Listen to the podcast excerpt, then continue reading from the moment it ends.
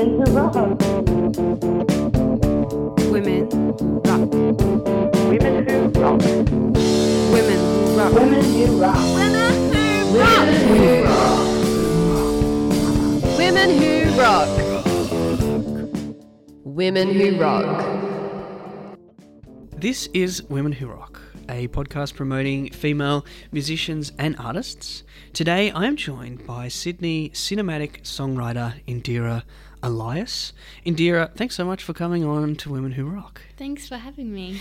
I would actually like to start by talking about cakes. Oh, yes. You were in France for a while and you were doing, you were basically a pastry chef. Yeah, I'm a trained pastry chef. Did you do your training when you were in France? Uh, yes, I did a degree there in pastry, and I also did like a internship in Sydney, uh, in Melbourne, actually. Yeah. Oh, right. Okay, so how long were you doing pastry chefing in in France for? In France, my degree was just over a year, and with like an internship there as well. And then I came back and did some pastry chefing here too. Right. Okay. Man, that's amazing. Yeah, yeah, it so was whe- when you were in France Mm-hmm. and doing being a chef for your profession, you going were you going to a lot of gigs as well? Uh, kind of. I was going to open mics like three times a week. Oh, really? Yeah, and Performing three times a week? Yeah, pretty much. Like you go and you play a couple of songs, so it's not like a full set. But I feel like that's where I that was my training wheels. Okay. yeah. How do so now that you're back in Sydney? Mm. Uh, I guess you've been to open mics here as well.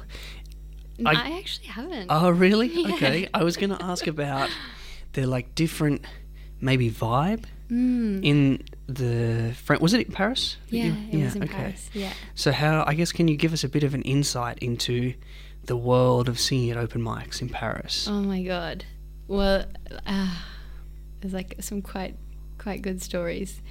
The first one I went to was in the Latin Quarter, and it was like in this underground cave Oh, in a right. jazz bar, when like the walls were um, sandstone, and like if it rained too much, you would walk in and get a headache because it was just like damp, but it was cold. oh, like the the walls were damp. yeah, like it was underground. It was so cool. And what I type of music do you have in that kind of establishment? all kinds, all Right. kinds of music. It's so beautiful. It's like everybody who comes to a space like that is looking for something. You know, somebody comes and they're looking for an audience or someone to listen or like a community or to find music, but everyone is searching, and so it's like a communal space of finding. It's really, really beautiful.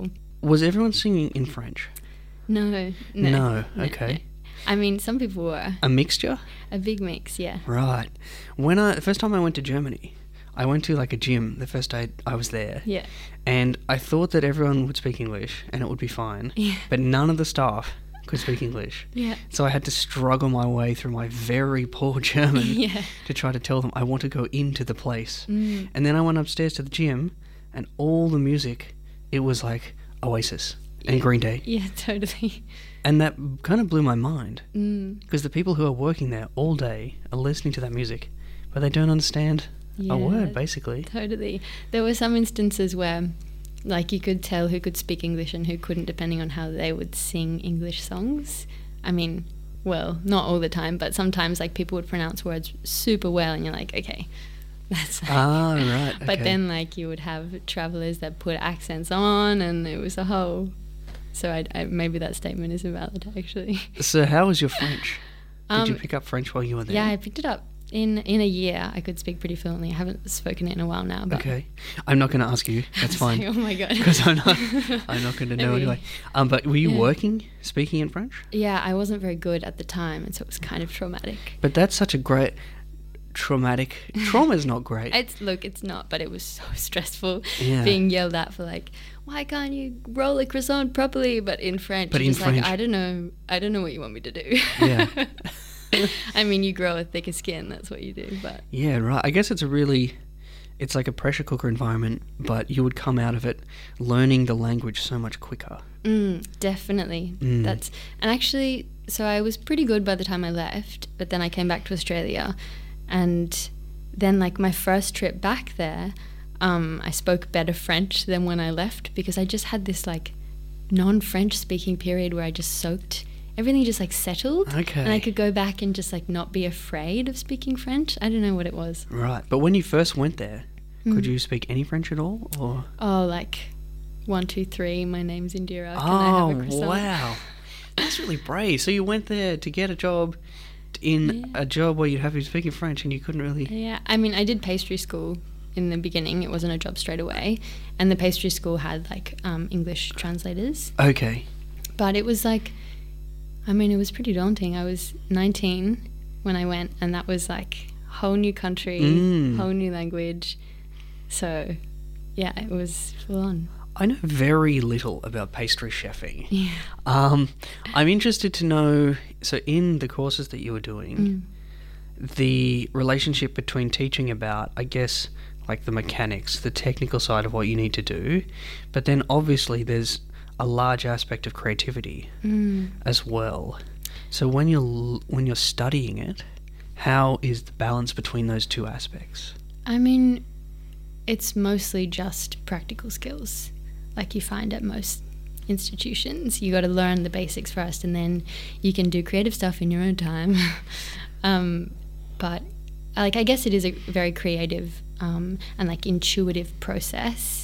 And if you don't have those skills, it, it maybe is a bit harder Mm. um, to just figure things like that out. But the school was, yeah, very traditional French pastry. Okay. Yeah, from like, oh, we had like croissant making and puff pastry making classes, macarons, and then like sugar pulling. Like, have you seen those sugar sculptures of ribbons? No. Oh my god, it's crazy. Right. Yeah. But I saw, so I've seen on your Instagram though, you post Hmm. pictures of cakes. Yes. And it seems as though, I guess what I'm getting at, it seems as though it's kind of a creative outlet for you as well. Definitely, it definitely is. But I, th- I think that's been something that I've been doing pre pastry school. Like making cakes has been a really like grounding um, space for me because that's what, yeah, my mum and my grandma has taught me. Okay, so you were kind of using it as a creative outlet before you learned, I guess, the hard technical aspects from a French pastry school. Mm-hmm. Yeah, exactly. Okay, cool. Yeah. What about so when you are like either sitting down and you know today I'm going to make a cake that's a bit different and I'm going to take a different route, or you're sitting down and you say like today I'm going to write a song. Mm. That's not necessarily how the process works, but what are the differences between I guess those two mindsets that you get into, or is there a link between those two mindsets? Definitely a link. Okay. I I feel like everything I do comes out of this uh, comes out of the same place. It's because I feel like everything I do is creative, even if it's like I, I don't know maths or something. you know, like I don't know, like there's just this intuitive process that comes through with everything.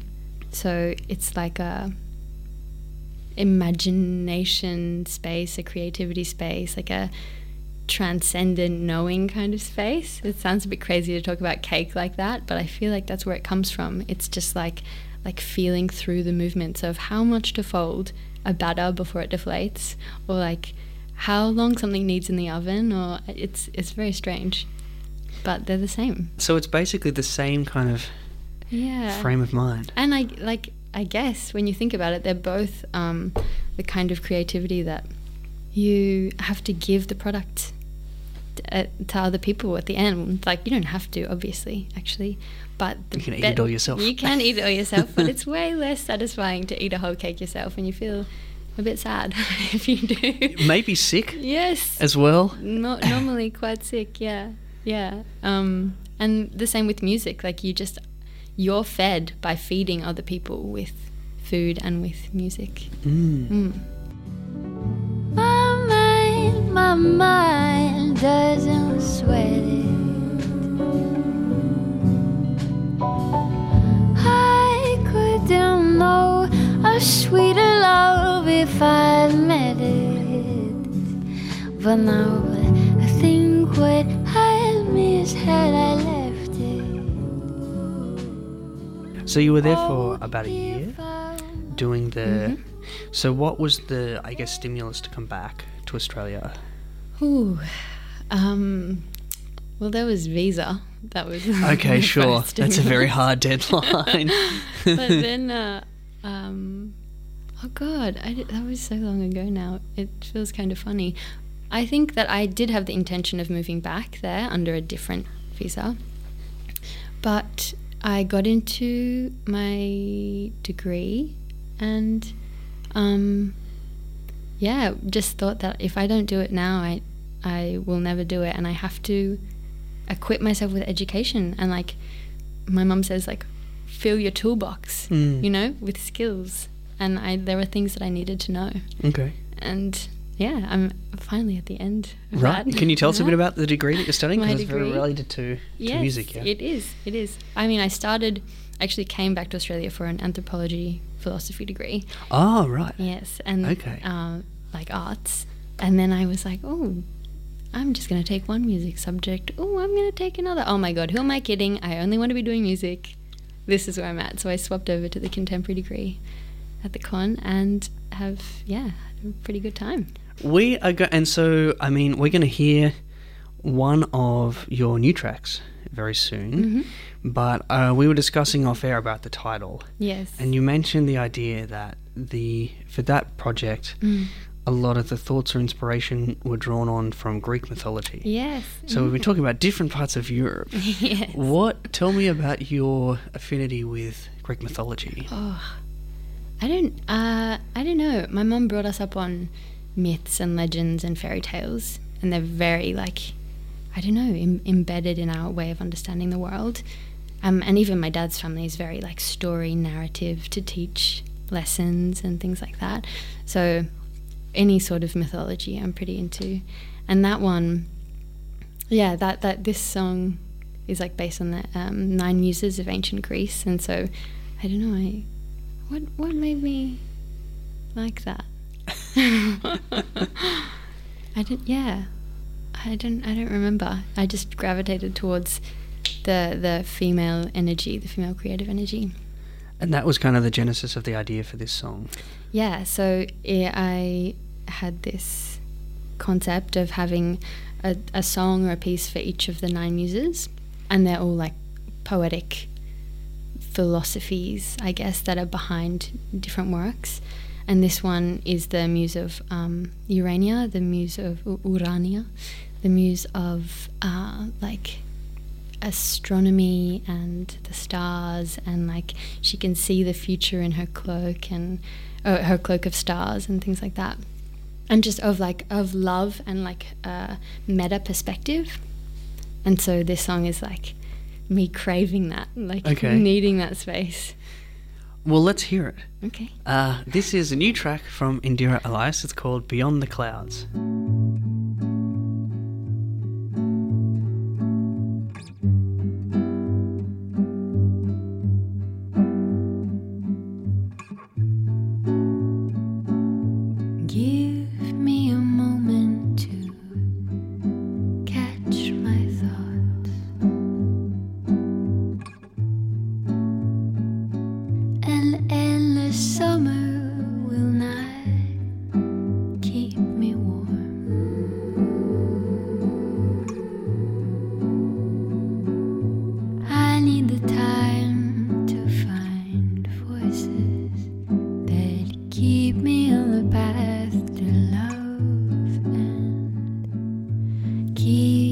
On the path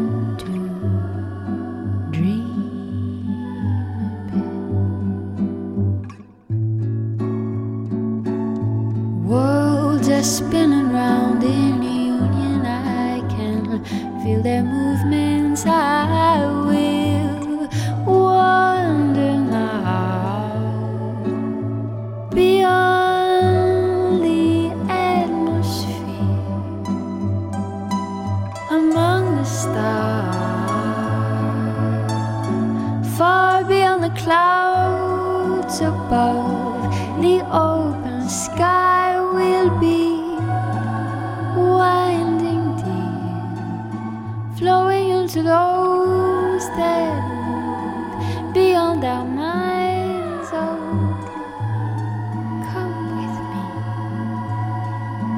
far above the clouds and through the open sky. That was a brand new track from Indira Elias called Beyond the Clouds. Hearing that track, it's really kind of, I want to say, ethereal. How, I haven't seen one of your live shows before, but how does that work in a kind of live band setting? You're playing uh, with a band? Mm-hmm. I play with my band, Jarvis Morrow and Ziggy Blau, who are amazing musicians, and some um, other incredible. Oh, Olivia Warhol and Olivia Abbott on vocals and harp and stuff. So we, yeah, and Jarvis on drums and Ziggy on keys, and we just take our time and space and do what we got to do. Sure, because I, was going to ask how much of the live show is sort of improvisational. Um, some of it is. Some of it is. I do really like to sing the songs in the room, you know, like i- with the energy of the audience and like how I'm feeling. I like to like keep it real. Okay. I'm really looking forward to seeing you play. Yes. and I can also really understand, I mean, the way that I found about you was through Bonnie Songs. yes. She's launching Bonnie. a single this weekend. Yes. And you're going to be playing on that. Mm-hmm. That's cool. That's at the Gaelic Club. Yeah, very excited for that. That's going to be really cool. I can definitely see you being on the same bill. yeah, I've been going to Bonnie's shows for a while now, and she's so incredibly beautiful. So I'm really looking forward to Yeah, it. looking forward to that. Yeah. And also in terms of, so that's a very new song. Mhm. Can you tell us a bit about, so you're working towards a body of work to be Uh-huh. released? Yes, yeah. So How's that going? Um, it's going well. It's really fun, actually. We are like kind of straddling the recording mixing process at the moment. I mean, I am. I'm. I'm pretty much doing it all myself at this point. I think also collaborating with musicians and um, engineers, but mostly me. So it's really fun. It's going to be an EP? It's gonna be an album. All right. I'm just going straight to it. Just do it. Just Why not? straight for it. Just do it yourself. Yes, yeah. So have you been recording it largely, like what setting have you been recording it in? In my apartment. Okay. yeah, it's really um ah my whole thing is about just like the like the intention and the energy that we're trying to put into recording and I just haven't found a space outside of my own space that has helped like facilitated that. So I mean we're doing it all properly. I know how to do all that kind of stuff. So it's not like it's any lower sound quality. Mm. It's just like like really attention to detail and space and thinking about what I want out of each sound and moment. How about capturing the, because I am not an audio engineer, but uh, capturing the percussion. Because I understand that it's really like sp- each room has different modes or whatever. It's true. so how has that been an interesting, involved process? we just we use our ears. I'm just using my ears. Like whatever sounds good. And then I have my drummer who is a legend at just playing to space and sound. So yeah, we all just listen to it and then we're like, oh, this needs a bit more of this, needs a bit yeah. so what about the so the kind of mixing and mastering? You're doing that as well. Um, at the moment, yes. Okay. But hopefully, I will get more people on board for that. Did you study doing that during your degree? Yeah, yeah. Okay. th- there's parts in that, but I like get a bit obsessed with things, so I'm like Google hard and then listen to a bunch of podcasts, Okay. and then read a bunch of books, and then ask a bunch of questions. So, mm, Okay. yeah, But maybe at some point you get to sort of get another set of ears to exactly. to help you out. Exactly. Yeah, this project is definitely about me learning, and I don't mind hearing that. I like the fact that in recordings you can hear the. Um, it's like an artifact of the time, you know? Because you're recording a moment. Yeah. Exactly. I like that too. It's really nice. I love like little quirks, Yeah. little recording quirks. I love the idea that you're jumping straight into an album as well. Because I think that it's sort of it's good to capture that initial energy. Mm. Yeah, and the songs on it don't exist by themselves. Like they're all part of a, a time for me, and I need them all together. Mm. I can't do. I mean, I'll probably, you know, stagger release or something, but they're all one body of work with one sound. And I like starting to record it has been so like exciting and liberating because it's like evidence of my growth. Like I Mm. listened to early demos and then I listen to them now. Like when we first recorded, I was just sitting there listening, like crying, like, oh my god, this is what I heard in my head and Oh, I can wow. do it. It's so crazy. Really. Yeah, that's a really beautiful thing that Mm. you, and yeah, I'm really glad to to know that you're doing an album and looking forward to that. So the plan is to to release it this year, Mhm. but are you going to have some singles along the way as well? Yeah, yeah, we will. We will. Um, I don't, I don't, I don't want to say dates yet. Okay, no, that's fine. Will we- sure. Okay. Yeah, this is a Yeah. binding contract. Oh my god, good god. No, but I don't want to set that expectation just yet. But Sure. hopefully this year. cool.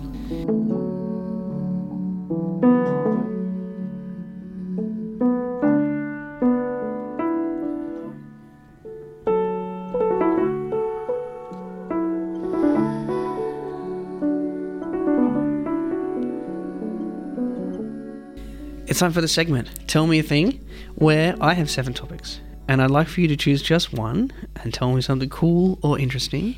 The topics are musical equipment, recording equipment, punk rock, Patti Smith, poetry, death, and politics. Indira, can you please tell me a thing? About poetry. I Okay. think that's where we're going to go. Sure. hmm I started off making music by writing poetry, and I was super inspired by um, Emily Dickinson. In high school, she was like my queen. I love Emily Dickinson. Do you? Yeah. She's amazing. I just returned a book to the library that was had like a story of her life. Oh my god, and I need that book. 190 of her poems. Tell me more about Emily Dickinson. I love her so much. Okay, so apparently she had this thing, like, I don't know, this is very fringe, but that's cool. Um, she had a illness of sorts called pyroluria, which is like a vitamin B deficiency or something, but it makes you like not like sunshine and not like bright colors and not like people essentially. And um, so she wore all white for like a majority of her life. And then, so like I found this out at 16 and just spent like maybe a year of my life wearing only white dresses. Really? Like long white dresses. Because you wanted to be like Emily Dickinson. Yeah, I thought I was. I thought I was. I don't know, maybe reincarnation or something. Oh, yeah, maybe. Maybe. You never know. No, and yeah, because I went to a school where we didn't have to wear uniforms, so literally every day in white For a whole dresses. year. Mhm. Wow. Mm. That's cool, man. I wish I was listening, reading poetry when I was 16. Oh, so precocious, but I love it. I was like locked in my room doing physics. Oh so God! I mean, I I was had a very different experience. I was still doing teenage years. chemistry, but just in white dresses. Okay. no, that's fine. and stay out of the sun. yeah. Do you still read? So was that kind of your first poet that you sort of fell in love with? yeah, definitely. I definitely felt an affinity with the way she um, wrote, like her, my letter to the world that never wrote to me, and like, um, what is it like? Like, be kind to my to my love letter to you, countrymen of or pe- world people. I just like, yeah, I really felt that, and things that she wrote about hope and nature, like her nature thing. Oh God, that's really Mm, nature. And I thought I was kind of reading that across it. There's a lot of imagery about the ocean Mm, as well, and the ocean representing different things. yes. Yeah, I haven't I haven't looked into that, but I am going to go home and do that. yeah. We should both go home and just read Just read. Emily Dickinson. I I will. She's yeah, my queen. Yeah, I think Patti Smith's my favorite poet, but Yeah. Emily Dickinson is definitely top three Oh god. to five. Yeah. I- um, yeah. Thank you so much for coming on the show and bringing up Emily Dickinson for the first time. This is a Women Who Rock exclusive. Oh, wild. I also love it. It's been great talking to you. Thanks so much. Thank you for having me.